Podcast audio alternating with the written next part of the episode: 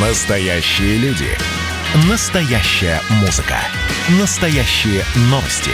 Радио «Комсомольская правда». Радио про настоящее. 97,2 FM. эм. «Экономика» с Никитой Кричевским. Профессор Кричевский, редактор Иванов, снова в прямом эфире радио «Комсомольская правда». Продолжаем наши диалоги о животных страстях, которые царят в российской экономике. Здравствуйте! Здравствуйте. Это вы так э, напитались э, самыми актуальными историями этой недели, да, про вот этот конфликт Да, на него. южных рубежах нашей Родины. Я же в какой-то степени полиглот, я в советской армии служил, Алексей Валерьевич. А там невозможно а, не запастись базовыми выражениями разных языков. Так, ну давайте, раз уж мы это дело начали, не повлияет ли это на наши кошельки? Вот эта вся история с э, конфликтом в Нагорном Карабахе. Да на наши кошельки сейчас что только не влияет, если послушать многочисленных экспертов, Алексей Валерьевич. Я подозреваю, что это люди, заряженные Центробанком и а, вполне вероятно Минфином. А, вот эти все одни и те же эксперты, которые годами, а то и десятилетиями там брешут, чешут всякую хрень, простите, ересь про то, что... А вот вы знаете, там вот Байден, а вот вы знаете, там вторая волна ковида, а вот вы знаете, там конфликт на Горном Карабахе, а вот вы знаете, там пингвины как-то плохо себя вести начали, вообще рептилоиды активизировались. И так вот читаешь на них и думаешь, господи, боже мой, когда это события в Америке позитивно или негативно влияли на курс рубля? Да никогда такого не было. А конфликт в Карабахе? Да у нас даже когда а, начались события на Донбассе, рубль практически не реагировал. Да рубль реагировал у нас э, все последние годы на изменения а, нефтяной конъюнктуры. Ну, никак не на какие-то внешнеполитические события, а, которые никоим образом не относятся к Российской Федерации. Ну, хорошо относятся, но косвенно, господа. Косвенно не придирайтесь к словам, но к рублю-то они имеют самое-самое косвенное отношение. И я подозреваю, что а, этих так называемых экспертов просто просят. Просят рассказать широкой публике о том, что ослабление рубля связано именно, например, с конфликтом в Нагорном Карабахе. Э, С геополитической волатильностью. Каким образом, я не могу понять. Но если говорят авторитетные в кавычках эксперты, им можно верить. Успокоительный Никита Кричевский в прямом эфире радио «Комсомольская правда». Ну и, кстати, вот говоря про рубль, и про животные страсти, вы следили с азартом на этой неделе, как штурмовал доллар отметку 80, как рубль героически отме- а, а, оборонял эту высоту. Ведь так и не, до- не дошел до 80, был 79,80 в моменте. 79 рублей 80 копеек. 20 копеечек не хватало до психологически важной отметки 80 рублей Алексей за доллар. Валерьевич, доллар ничего не штурмовал. Доллар как был долларом, он так и оставался долларом. Вот как он стоил 1 доллар, так он и сейчас стоит 1 доллар. Нет, конечно, остряки говорят, что рубли-то все у нас, а за доллар теперь надо заплатить 80 рублей. И у американцев сегодня нет шансов купить свои доллары, понимаете, потому что мы рубли-то им не дадим. Но по сути, по сути, ну... А, курс слабел и ослабел практически до 80. Пока не получилось. Пока не получилось. Но в этой связи у меня два соображения, которые я хотел бы высказать. Соображение номер раз – это то, что те, кто нас слушал, и те, кто а, последовал нашим рекомендациям весенне-летним, а, для сохранения своих сбережений поменять свои немногие рубли на валюту, сегодня, очевидно, в плюсе. Это первое соображение. Второе соображение, и мы об этом будем говорить сегодня еще и не раз, это то, что как бы это не звучало неприятно, но девальвация, к несчастью, будет продолжаться, потому что никаких позитивных моментов а, в нашей экономической и финансовой ситуации, в экономической финансовой политике не просматривается и просматриваться не будет. Ну, не переключайте канал, мы вам расскажем об этом поподробнее.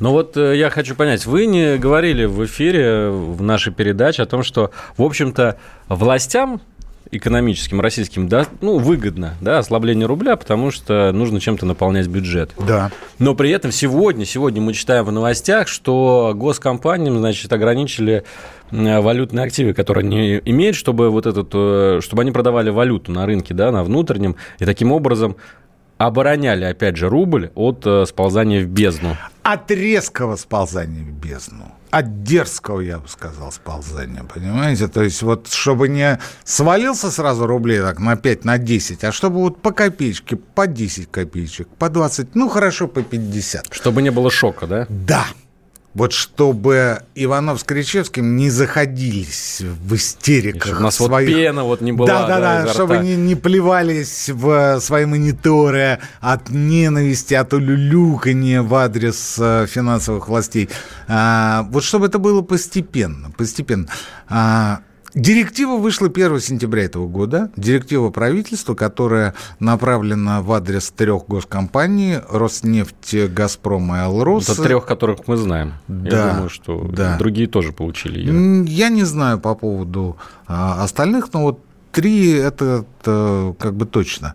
А, и а, смысл этой директивы в том, чтобы валютные активы а у этих госкомпаний были на уровне октября 2018 года. Почему 2018? Потому что тогда э, валютные счета были у них существенно меньше, нежели чем сейчас. А сейчас они накапливают валюту, накапливают для чего? Да для того, чтобы элементарно расплачиваться по своим валютным обязательствам, для того, чтобы покупать то немногочисленное оборудование, которым еще позволяют покупать. А, для выплат иностранным акционерам, э, например, по части дивидендов. Да мало ли для чего. И вот тут э, это скверная, на мой взгляд, инициатива, повторяющая ситуацию 2014 года, вынуждает их продавать значительную часть сэкономленной валюты на бирже. При этом, вы абсолютно верно заметили, я написал с утра в своем телеграм-канале «Антискрепа», спекулянт никогда не бывает сытым. Он всегда голодный. Продадут э, госкомпании свою валюту, не останется у них денежков, а спекулянты не насытятся. У нас ведь еще и Центробанк объявил о том, что будет продавать там какие-то огромные... Э, Вы знаете, там... Валютные резервы свои. Там по 36 миллионов долларов в день, насколько я помню. Ну, это, это, для, это много или мало? Для рынка это копейки. Это ни о чем. При этом э, Центробанк об этом говорил не вчера, а существенно раньше. И он говорил о том, что остаток э, средств от э, продажи центра Сбербанка, то бишь Сбера, э, он реализует на валютном рынке в виде продаж валют для поддержки курса. Это было сказано раньше, и вот с 1 октября они будут продавать, ну, будут продавать по 36 миллионов долларов в день. Много это или мало? Еще раз повторяю, для рынка это копейки, это ни о чем. Это ни о чем. Ну, в общем, увеличивают предложение долларов на рынке, чтобы смягчить вот этот вот процесс, который неизбежно идет. Девальвации Потому рубля. что банки-то уже выпотрошены. Вот в чем история. На протяжении нескольких месяцев э, точно такие же директивы шли в отношении э, госбанков и квазигосбанков. Ну, под квазигосбанком я подразумеваю, ну, например, Газпромбанк. А, о том, что необходимо продавать валюту. Они продавали валюту, и вот на август у них э, начался образовываться дефицит э, своих э, валютных средств э, в сравнении с обязательствами э, э, перед вкладчиками по валюте. Он сначала был небольшой, а в сентябре он составил уже 3,5 миллиарда долларов. Иными словами, продавать валюту э, крупнейшие госбанки уже не могут. Ну, потому что дальше непонятно как. А, есть вариант, э, есть вариант э, предложить вкладчикам брать в рублях по курсу, Алексей Валерьевич. Ну, я думаю, что это еще впереди, и мы а, в уме держим эту возможность, но по факту мы ее гневно опровергаем, потому что, ну, это был бы беспредел и несправедливость вопиющая по отношению к простому люду. Э, вопрос еще к вам, профессор. События 3 ноября 2020 года могут повлиять на курс рубля? Я имею в виду, конечно же, вот те самые выборы в США. Ну, вы знаете, по единодушному практическому мнению э, иностранных политологов победу одержит э, демократ Байден. Демократ Байден это очень плохо для России, потому что он ненавидит Путина, он ненавидит существующую структуру власти в России. И он назвал Трампа щенком Путина. Это новый мем. И он будет э, делать все, и демократы будут делать все, которые получат, скорее всего, контроль над э, Конгрессом и над Сенатом. Они будут делать все для того, чтобы э, сделать как можно больнее Российской Федерации, потому что даже Иран не является таким злостным врагом для Америки сегодня, как даже Россия. Китай? Китай – это Китай. Китай number one, как вражина. А вот после Китая идет Russian Federation.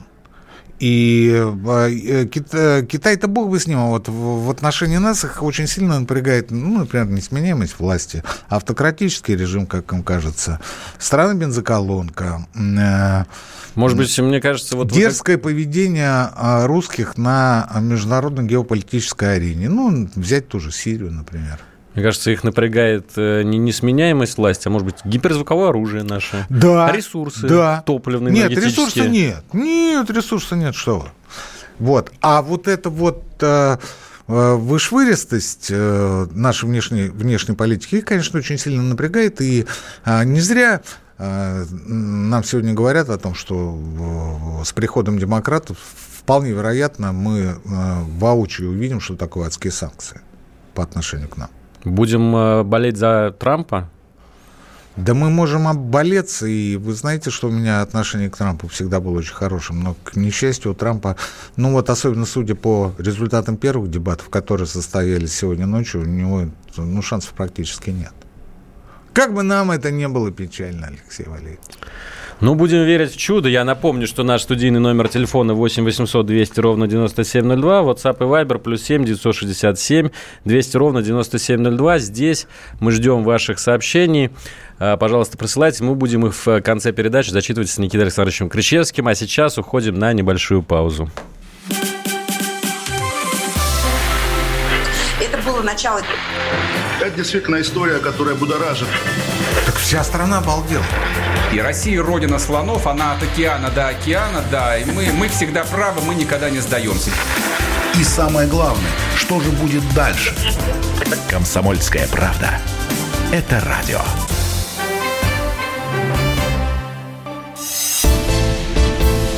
«Экономика» с Никитой Кричевским –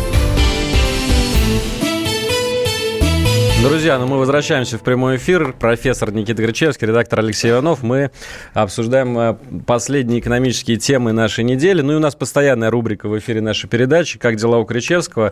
На примере Никиты Александровича мы рассказываем о том, э, как у нас обстоит э, дело с поддержкой многодетных семей. Никита Александрович вот у нас на примере, молодой многодетный отец. На примере конкретной многодетной семьи профессора Кричевского. Что я вам должен сказать, господа?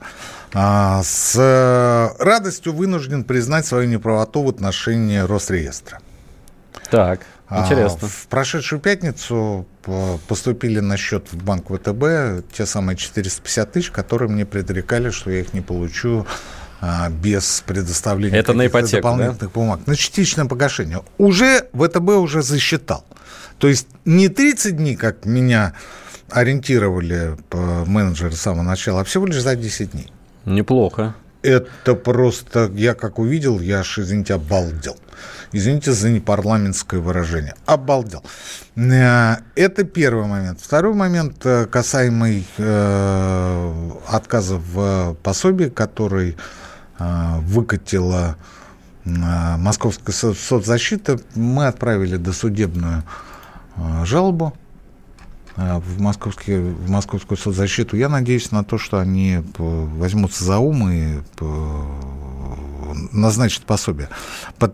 Тут ведь дело, дело, знаете в чем? Дело в том, что я напомню краткую историю предыдущих серий. Отказ в пособии был обусловлен тем, что у мужа моей супруги, то есть у меня, есть источники доходов. Э, источники доходов, причем не один источник доходов, а несколько. Ну, в том числе, вот, Комсомольская правда, например. А, фишка была в том, что все эти источники доходов э, не по трудовой книжке, то есть не по срочному договору, а по э, договору гражданско-правового характера. То есть а выплаты по этим договорам не облагаются взносами фонд соцстраха, согласно налоговому кодексу. И поэтому ни одна из организаций, выплачивающих мне доходы, ну вот «Комсомольская правда», издательство «Концептуал», там другие средства массовой информации, не имеет права выплатить ни копейки взноса, э, не взносов, а, а пособий, которые полагаются моей супруге. А, ну, вроде бы соцзащита могла сослаться на то, что они же не знали об этом ничего, но это а, даже не а, камень в огород Мишустина, а откровенный плевок. Почему? Потому что Мишустин э, успел до того, как ушел в э, правительство, успел э, весьма и весьма хорошо цифровизировать социальное пространство. И соцзащита не скрывала, что она обнаружила мои дополнительные доходы, когда залезла в пенсионный фонд России и посмотрела мой счет. Там же есть следы от э, взносов в пенсионный фонд. Комсомолка же перечисляет за меня пенсионный взнос. Mm. Перечисляет. Вот они посмотрели, говорят, а вот у вас это, а вот, вот у вас это, вот у вас это. Самое интересное, что соцзащита совершенно спокойно может залезть э, на сайт налог.ру, у них есть специальный э, усиленный ключ, и посмотреть полностью все мои доходы и декларации за последние три года, где написано, что глубиной в три года у меня нет ни одного договора и ни одной выплаты, где содержались бы а, взносы в фонд социального страхования. Иными словами, супруга у меня самозанятая, а, то бишь не работающая трудовая книжка на руках. Кричевский само, не самозанятый индивидуальный предприниматель, работающий, работающий на нескольких местах, трудовая книжка на руках. Мы оба не имеем ни одного а, источника, из которого мы могли бы получить э, те самые пособия, о которых мы говорим. Следовательно, эти пособия должна выплачивать Московская соцзащита. Точка. Это закон. Это закон, который был принят не Собяниным и даже не Путиным. Это закон, который существует испокон веков Российской Федерации. А почему же происходит то, что происходит? Почему же отказали мне и, как э, говорят в МФЦ, отказывают очень-очень многим? На мой взгляд, но это субъективное предположение, я, конечно, ни в коей мере не настаиваю, на мой взгляд, есть негласное указание экономить в московском бюджете каждую копейку. Каждую копейку, направленную на а, социальные выплаты. Для чего? Для того, чтобы а, успешно финансировать переукладку плитки, бордюринг и прочие программы, которые очень и очень интересны чиновникам московского правительства. Вот одним из пострадавших, одним из тех, на ком сэкономили, стала моя семья. Мириться я с этим не собираюсь. Еще раз повторяю, я отправил досудебную жалобу, досудебную претензию в э, соцзащиту города Москвы. И вне зависимости от того, каким будет исход и что мне ответят, я ее вывешу у себя в Фейсбуке для того, чтобы каждый из тех, кто меня слушает, взял бы ее, э, вставил бы туда э, свои э, реквизиты, свои координаты, свои ИНН и прочие э, необходимые данные, и точно так же отправил ее, ну, например, там, в Комитет Московской защиты Вышнего, э, в Комитет социальной защиты Вышнего Волочка. Для чего? Для того, чтобы, для того, чтобы получить полагающиеся по закону пособие. Это, собственно, даже не а, кивок и не плевок в сторону Мишустина, а это, извините, обзывательство клоуном не кого-нибудь, а президента Российской Федерации Владимира Путина, потому что именно он постоянно повторяет о том, что Россия – это социально-правовое государство. А Мишустин, который настроил цифровую систему так, что соцзащита может совершенно спокойно узнать любые доходы, источники доходов каждого из нас, специально находит все больше и больше поводов для того, чтобы отказать людям в пособиях. Вплоть до того, как нам писали из других городов, если у вас есть ипотека, то вас нельзя признать малоимущими, потому что вы же находите деньги для того, чтобы выплачивать проценты по кредиту. Согласен с вами, Никита Александрович. Ну вот говоря о поддержке э, семей с детьми, в частности многодетных семей, вот я на этой неделе узнал об одной достаточно оригинальной, на мой взгляд, идее. Э, она, в общем, немножко рифмуется с тем, о чем мы говорили в наших передачах ранее. Это отрицательный налог на доходы физических лиц, подоходный налог для малоимущих. Что такое отрицательный? Отрицательный – это, по сути, пособие, да, которое... А вот э, идея, собственно, такова. Люди, которые получают ниже определенного дохода, они вместо уплаты НДФЛ получают на руки какую-то э, фиксированную сумму. Интересная мысль. Интересная мысль. А та, такое, на самом деле, я вот почитал, та, та, такая история уже реализована в некоторых странах. И, э, скажем, э, в Израиле, да, э, она работает в Великобритании. Ага. В среднем налоговый кредит, ну, налоговый кредит это называется вот в, в англоязычных странах, составляет от 800 до свыше 3000 фунтов стерлингов в год. Это То Великобритания. Есть подоходный не с нас берут, а наоборот нам платят. Если вы малоимущий, конечно да. же. Ну, естественно. Ну, соответственно, а, те, кто получает выше определенной планки, они платят больше, чем а, простые смертные. Ну, то есть это вот а, реализация как раз этого прогрессивного... Ну, это очень интересное предложение, но оно весьма-весьма сложное в реализации. Впрочем, какую крепость э, не брали большевики? Кто это предложил? А, ну, я, по крайней мере, видел, что предложил это председатель э, Госбанка ВТБ Андрей Костин. Я не знаю, честно говоря, зачем ему это нужно и какую с этого выгоду он может поиметь. Может быть, никакой, может быть, это его политическая кредо. Ну, вы знаете, здесь я не соглашусь с вами, потому что Костин а, это человек, который давным-давно, вот сколько я знаю, Банк ВТБ давно-давно ориентируется на социальную повестку. Потому что мы с вами помним, что он постоянно выступал за прогрессивно подоходный налог. Да, действительно, отмену в прошлом году еще он отмену э, подоходного для малоимущих, и я с удовольствием поддерживал эту идею. Но, к сожалению, тогда это было воспринято э, как э, наезд, напрыгивание на устои на либеральный устой, на наши завоеванные либеральные ценности, на плоскую шкалу подоходного налога.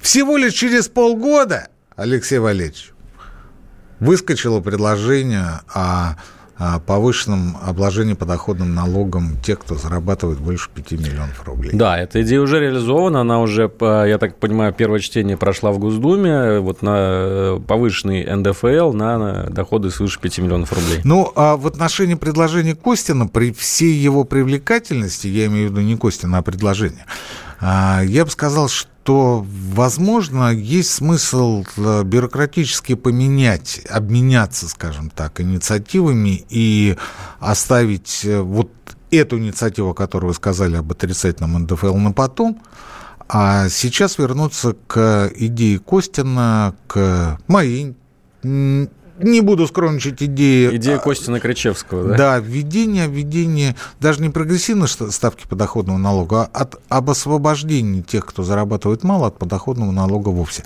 В чем я вижу проблемы? И в чем, кстати говоря, проблема а, реализации предложений Костина, Алексей Валерьевич? В том, что а, подоходный налог – налог региональный. А какая-то часть от этого подоходного налога идет в местные бюджеты. И, э, следовательно, платить, то есть возвращать этот подоходный налог должны будут регионы. А у них и так нет денег, у них и так шаром покатили. И тут нужна какая-то связка с э, федеральным бюджетом. А федеральный бюджет и так у нас трещит по швам. И девальвация, и все, что с ней связано, это явное тому свидетельство и доказательство. Поэтому предложение хорошее. И тут даже важно не то, что Костин выступил с этим предложением, а то, что он вновь и вновь обратил внимание на то, что с этим нужно что-то делать. Но а, с чего начали, тем и заканчиваем. Я помню э, реакцию Собянина. Вы э, решили возглавить партию социального роста, съязвил господин Собянин. На что Костин сказал, что нет, я прикипел к месту банкира. Что-то не похоже, ответствовал Собянин. Продолжим это обсуждение после новостей. Это называется партисипаторное проектирование. Если сами жители двора будут участвовать в установке этой конкретной лавочки, то по социологическим данным меньше вероятность того, что они нарисуют на ней там слово Аплодирую вам, Эдвард. Ну мы же с вами трезвомыслящие люди. Эдвард меня убедил, что это нормально. Отдельная тема с Олегом Кашиным и Эдвардом Чесноковым. На радио «Комсомольская правда». По будням в 9 вечера по Москве. Тоже мочить в сортире, но других и не так. «Экономика» с Никитой Кричевским – Прямой эфир на «Амольская правда». Никита Крычевский, Алексей Иванов. Наш WhatsApp и Viber плюс 7 967 200 ровно 9702. Это ваша уникальная ну, что возможность. пишут-то, пишут-то что, Алексей Валерьевич? А, Хорошие что-нибудь пишут или... Даешь сотку за бакс, и лети все к чертовой матери. Ну, добрые читатели. Он такие душевные, душевные. Они, да. они, наверное, как вы, перевели весь Слушайте, так, так у людей нету ни рублей, ни долларов. Им абсолютно фиолетово, каким будет курс. На натуральном хозяйстве они, что ли? Но они получают несколько десятков тысяч рублей в месяц, живут этим и живут этим даже не месяцами, не годами, а десятилетиями. И также вся Россия, Алексей Валерьевич. И это только у вас, у москвичи, которые зажрались. Москва – это не вся Россия, да, и вообще это не Россия, Московия, да. Это только у вас там а сколько долларов стоит, сколько евро стоит, а вот какая хрен разница, сколько он стоит, если у нас на периферии нет ни того, ни другого. Вот нам-то что стало? Вам-то что с того? Я вам скажу, что вам с того. Вам с того э, рост цен на продукты питания и на ширпотреб. Будь то европейский, будь то китайский. Почему? Потому что у нас даже в продукции отечественного производства, неважно, а, опять же, это продовольствие или а, элементарное шматье, у нас обязательно присутствуют импортные комплектующие. Обязательно. И вот эти импортные комплектующие уже сегодня подорожали. Больше того, мы а, пару программ назад э, восхищались э, спросом на автомобили. Якобы все раскупили, да и не якобы, а действительно все раскупили. Так вот, я э, ради прикола посмотрел вчера буквально, как, изме... как изменились и изменились ли цены, Алексей Валерьевич, на сайтах а, дилеров. Вы знаете, изменились. Изменились, изменились. Ну, К наверное, несчастью, не, не в, сторону, меньшую да, сторону, а в большую, да. Уже изменились, уже изменились. И когда я спросил у одного из дилеров, а будет ли такая ситуация продолжаться дальше, он сказал, безусловно. Давайте порадуемся за доблестный АвтоВАЗ, который выиграет от этой ситуации, безусловно, и наша самая популярная марка автомобилей «Лада», что Гранта, наверное. Будет ну, еще почему? Там, там и Веста есть. Лада и Веста. вообще это хорошая машина. Все пересаживаемся на Лады, потому что не по карману нам иномарки. Я, не в этом дело. Я несколько лет доллара. назад поехал э, в Выборг э, читать лекцию, меня пригласили. Меня встречал э, человек с Выборга в, в Питере, да, и когда я сел в машину, и мы едем, ну, о чем-то разговариваем, я не могу понять, что, что за машина. Ну, иномарка какая-то, едем, едем. Я обратил внимание на то, что вот, э, ну, как-то она не похожа. Я говорю, а что это за машина? И он мне говорит, так это «Лада». И мы вышли заправиться, и я специально обошел по сторонам. И вы не представляете, я не шучу, не придумываю. Подошел дальнобойщик к водителю, ну, который меня встречал, и говорит, ну, как вам автомобиль? Я, дело в том, что я вот хочу э, купить машину, и мне, мне нравится вот эта «Лада», на которой есть, э, какие есть там плюсы, минусы, подводные камни, как принято утверждать, да? Вот, то есть это было вот ну, ну, на обычной ленинградской автотрассе по направлению к Финке. Вы знаете, вы мне сейчас напомнили историю ну, с этой недели, когда глава Федеральной антимонопольной службы Игорь Артемьев ходил к Путину и рассказывал ему, что значит, импортный стиральный порошок, который продается в России, не соответствует тем же маркам стирального порошка, который продают на Западе. Ну, не не прошло и 10 лет, как он это узрел. Не, ну представляете, да, то есть они еще хотят э, повышать нам цены. Они дело за... не в этом, дело в том, что, э, вы знаете, Алексей Валерьевич, э, вот прикол в том, что глава ФАС пошел к президенту жаловаться на производителей стирального порошка. Вы понимаете? А еще в зоопарке тигру не докладывают мясо. Игорь Юрьевич, сходи к Путину, будь мужиком, расскажи ему об этом. Вы, вы считаете, он должен э, как мужик сам разобраться с Ну, это совершенно, совершенно рабочий вопрос. А при чем здесь Путин? Я не понимаю. Ну, с таким же успехом можно было сходить там, к Мишустину, а еще лучше к Паперинскому сходить. Вариант написать спортлото.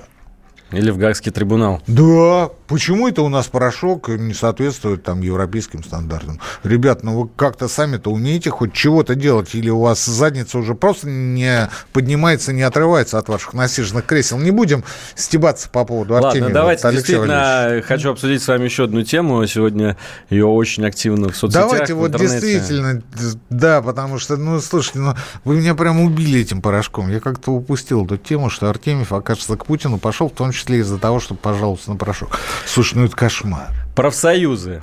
А в палатке э, мелочи на сдачу не хватило. Э, вот Ты тоже к Путину, да? Тоже к Путину? Ну, А какие еще варианты есть? Кстати, напишите нам, вот э, с чем бы вы пошли к Путину. WhatsApp и Viber плюс 7 967 200 ровно 9702. Так вот, профсоюзы сегодня... Хайпанули. А, хайпанули. Обратились к Михаилу Мишустину. Вот, кстати, кто обращается не к Владимиру Путину, Вот а кто Михаилу папа Мишустину. римский. Вот кто папа римский в России. С предложением э, Шутка, от- шутка. отменить, отменить накопительную часть пенсии. Это на кого это они батон крошат? Они э, крошат батон на себя, Алексей Валерьевич, потому что вообще в э, ФНПР, ну, по крайней мере, раньше было достаточно много весьма и весьма хороших специалистов в области социального обеспечения. Я с ними общался, и я ответственно это заявляю. Я не знаю, куда они делись. Я не знаю, что с ними случилось. Может, они ушли, может, там Шмаков там копейки какие-то платил. Черт их знает. Но дело в том, что ни Мишустин, ни Путин, ни упомянутый выше Папа Римский не могут отменить своим указом, постановлением, росписью, подписью, а, печатью, в конце концов, накопительную часть пенсии. Почему? Потому что это закон. Это закон. Надо отменять закон. При этом накопительная часть пенсии встроена в действующую пенсионную конфигурацию. Следовательно, нужно идти в Государственную Думу с законодательной инициативой а, об изменении всей пенсионной конфигурации, а не только об отмене накопительной части пенсии. И а, когда Государственная Дума спросит, а что вас не устраивает, нужно быть готовым к ответу. Мы сейчас договоримся до того, что придется Конституцию снова переписывать. Конституцию не придется переписывать, но если мы задумаемся об аудите накопительной пенсионной системы, мы очень быстро выйдем на таких одиозных персонажей, как, например, господин Якунин или господин Чубайс, потому что были в свое время НПФ, а, благосостояние НПФ, электроэнергетики, и что с активами, а, которые на балансе у этих НПФ, я, например, не знаю. А, но если мы копнем еще глубже, мы вернемся к проблеме 2003, погашения долгов Парижскому клубу в 2003 году. Помните, как Путин сказал, страна выплатила, мы выплатили 17 миллиардов долларов, страна этого даже не заметила. Так вот, по моим подсчетам, до 6 миллиардов долларов было занято в а, той самой накопительной пенсионной системе, которая была задействована, запущена с 2002 года. И тогда в ней участвовали практически все работающие с 53 года выпуска. То есть тем, кому на тот момент исполнилось 49 лет. Это потом уже ее стали обрезать, и вот сегодня это 67 год и моложе. То есть это мы с вами, Алексей Валерьевич. А тогда участвовали все. И а, в пределе было занято до 6 миллиардов долларов, и я что-то не уверен, что эти деньги вернулись обратно. Это я к чему? Это я к тому, что прежде чем открывать рот, и называть кого-то клоуном, как я говорил в прошлый раз, помните? Для тех, кто не слышал, подкасты скачивать надо, мужики! В Китае некий магнат назвал товарища Си клоуном и получил за это 18 лет. Это было сказано к тому, что не надо называть товарища Си клоуном, Алексей Валерьевич. Так вот, прежде чем открывать рот, господа из ФНПР, вы бы подумали, как сказал Алексей Валерьевич, на кого батон крошите. Но я хочу заступиться немножко за наших профсоюзников. Вот смотрите, я почитал их письмо, и э, что их больше всего напрягает как раз в накопительной системе, это так называемый ожидаемый период выплат. Ну, то есть это вот то, то количество месяцев, на которые будет тратиться, тра- тратиться накопительная сумма. Знаете, как он действительно, я в шоке. 264 месяца. Я-то знаю, Алексей Валерьевич, это же моя специализация. 264 месяца, то есть 22 года. То есть вот эту сумму, То есть которую... вот человек- э, давайте по, на пальцах. Мы выходим с вами на пенсию, дай бог, 65 лет. И И потом в течение 22 лет, то есть до 87 лет, Так. ож- ожидается, что мы с вами проживем. ну, Алексей Мы Валерьевич, получаем по, там, сколько, 310 рублей в месяц. ну, неважно поскольку. Что-то получаем. Ну, может, рублей по 70, потому что средний пенсионный э, чек на прошлый год, на позапрошлый год составлял порядка 73-74 рублей. Так что вы не надейтесь по поводу 300, Алексей Валерьевич. Так вот, почему бы не сделать на самом деле поближе к У реальности? меня встречный вопрос. А почему бы не вернуть взад пенсионный возраст? Это вы, знаете, сейчас глубоко Или у копнули. профсоюзов кишка тонка выйти с таким предложением. Михаил Владимирович, дорогой, а давайте мы с вами вернем пенсионный возраст на прежние позиции 60 и 55. И будем это считать антикризисной социальной мерой. Почему? Потому что Пожилые работники сегодня испытывают э, очень серьезные проблемы при трудоустройстве на работу, при сохранении э, своих рабочих мест. Да в конце концов они и поздоровят уже, уже не молодых. К тому же ковид, Михаил Владимирович, давайте вернем пенсионный возраст обратно. И будет 60 и 55, как раньше. А почему не вышли? Бздят. Бздят, Алексей Валерьевич, бздят. Они вот выходят и говорят, а давайте вот с накопительной пенсионной системой. Ну вы хоть подумайте, ну правильно, вот третий раз повторяю, как сказал господин Иванов, ну на кого вы батон крошите? Вы что делаете-то? Ведь это же, вот я вам на пальцах популярно разъяснил, кого вам придется посадить и кому придется предъявлять претензии. Вы готовы к этому, господин Шмаков? Только не уходите в астрал, как вы это любите делать. А мы уходим не в астрал, но на паузу последнюю нашей передачи. Через несколько минут снова возвращаемся в прямой эфир. Это Никита Крычевский, Алексей Иванов. И давайте мы сейчас э, проведем ну, достаточно объемную беседу про... О нашем будущем, в котором теперь возможно все. Раз и сделали некий прорыв. Сегодня мы хотим поговорить, прорыв ли это, почему так много шума, страна слышала об этом. Есть те, кто смотрят в небо и мечтают о звездах. Комсомольская правда. Это радио. «Экономика» с Никитой Кричевским.